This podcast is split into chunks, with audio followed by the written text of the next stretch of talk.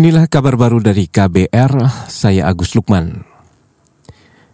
Presiden Joko Widodo menilai pemilihan kepala daerah sebaiknya tetap dipilih melalui pemilihan langsung termasuk untuk daerah Jakarta.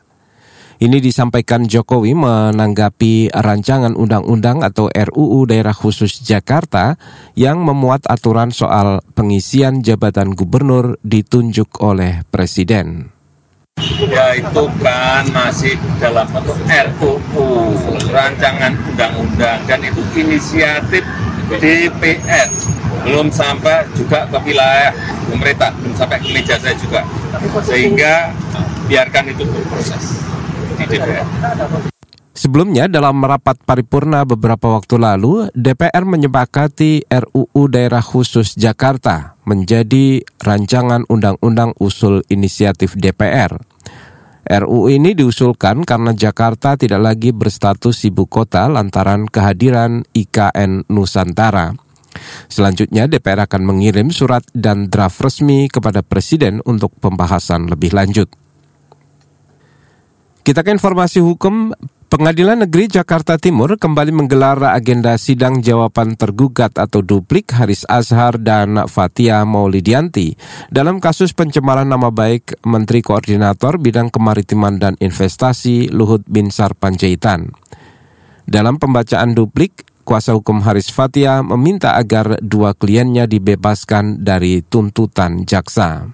Membebaskan terdakwa Haris Azhar dan Fatia Maulidianti dari seluruh dakwaan Prisprah atau setidak-tidaknya melepaskan terdakwa Haris Azhar dan Fatia Maludianti dari segala tuntutan hukum onslah.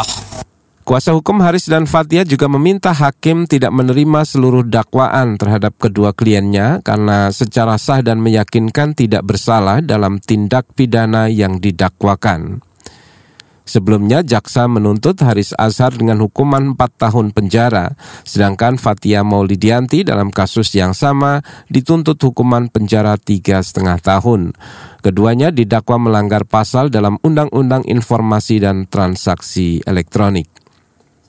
Masih soal hukum, Jaksa Komisi Pemberantasan Korupsi KPK menuntut majelis hakim untuk menghukum Rafael Aluntri Sambodo dengan hukuman pidana 14 tahun penjara dan denda sebesar 1 miliar rupiah, subsidiar 6 bulan kurungan. Dalam sidang yang digelar di Pengadilan Tindak Pidana Korupsi Jakarta hari ini, Jaksa menilai bekas pejabat Direktorat Jenderal Pajak itu terbukti menerima gratifikasi dan melakukan tindak pidana pencucian uang. Jaksa juga menuntut Rafael dihukum membayar uang pengganti sejumlah lebih dari 18 miliar rupiah paling lama satu bulan setelah adanya putusan pengadilan berkekuatan hukum tetap atau inkrah. Apabila tidak dibayar, maka harta benda Rafael disita dan dilelang jaksa untuk menutupi uang pengganti. Jika Rafael tidak punya harta yang cukup, maka diganti pidana penjara selama tiga tahun. Inilah kabar baru dari KBR, saya Agus Lukman.